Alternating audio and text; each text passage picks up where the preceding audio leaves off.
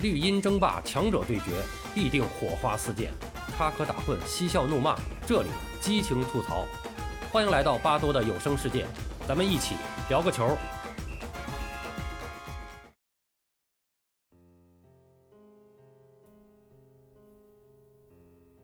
当众神远去，众生皆叹，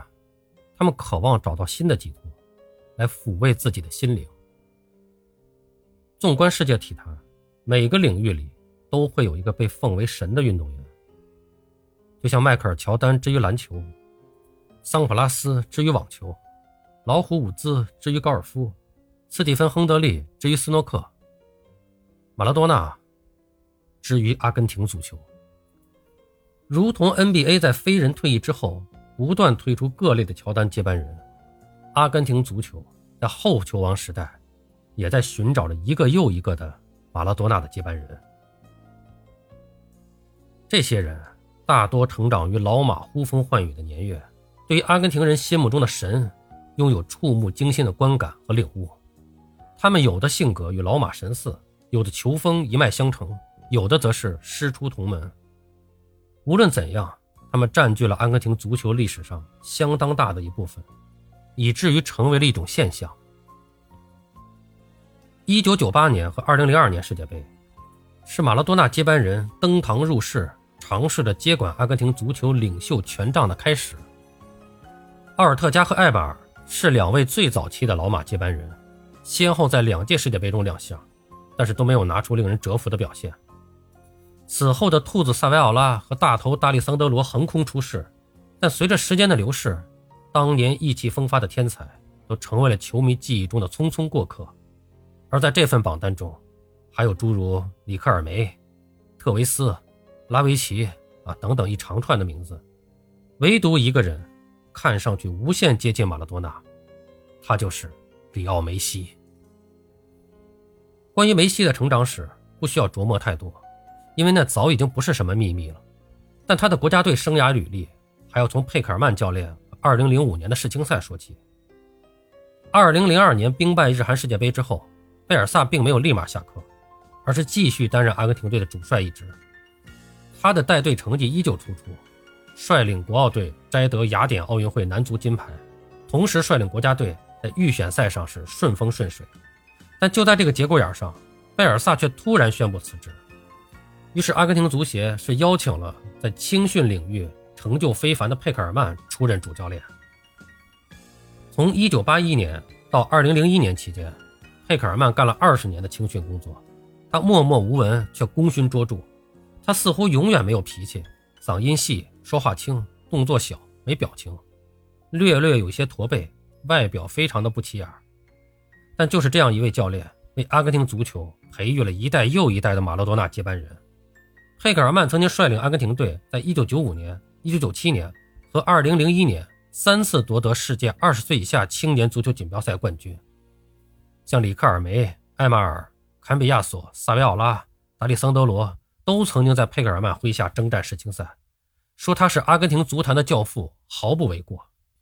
佩克尔曼以善于挖掘和训练年轻球员而闻名，而梅西之所以能够早早的在国家队立足，也同样离不开佩克尔曼的信任。二零零五年，梅西和阿圭罗领衔的阿根廷国青队在荷兰世青赛中第五次夺冠。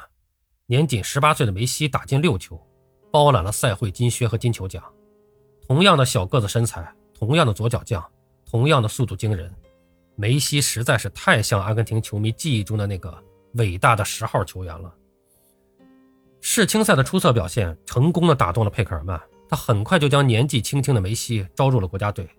并在同匈牙利的热身赛中让他替补洛佩斯出场，但是遗憾的是，第一次代表国家队比赛的梅西啊是过于紧张，他很快就吃到了红牌。赛后躲在更衣室角落里哭泣的梅西，收到了佩克尔曼的安慰：“忘记今天发生的一切吧，里奥，回巴萨好好踢球，踢出你自己的水平。我们会继续关注你的表现。我希望你能去参加世界杯。过去的事情就让它过去吧，我们一定要向前看。”二零零五年十月九号，首次为阿根廷首发出场的梅西，就在对阵秘鲁时创造点球，而且导致秘鲁门将布特隆染红离场。佩克尔曼兴奋地表示：“尽管梅西还很年轻，但他证明了自己是一名伟大的球员。为了表示对梅西的重视，佩克尔曼2006年年初特意飞往巴塞罗那拜访梅西的父亲豪尔赫。阿根廷主帅表示：“我非常的关注里奥，他是我们的球员。”佩克尔曼没有食言，他将梅西招入2006年德国世界杯的阿根廷队23人大名单，小跳蚤首次登上了世界杯的舞台。十八岁的梅西没有像十八岁的马拉多纳一样错过世界杯，佩克尔曼没有因为他太年轻而将他排除在国家队大门外，相反，他觉得这个孩子太需要世界杯这样的大舞台来锤炼自己。作为衡量一位阿根廷超级球星是否合格的永恒标尺，马拉多纳对梅西的评价自然是最为关键的。而面对十八岁的梅西，老马的点评是：啊。梅西是一个货真价实的天才球员，他的前途不可限量。二零零五年八月，马拉多纳在自己主持的《十号之夜》节目中第一次和梅西碰面，他亲口将梅西封为自己的接班人。马拉多纳说：“呃，梅西是一位足球天才，我认为他和我很像，他和罗纳尔迪尼奥一样，都是世界上最好的球员。”不过，马拉多纳劝告媒体。不要总是拿梅西和他去比较。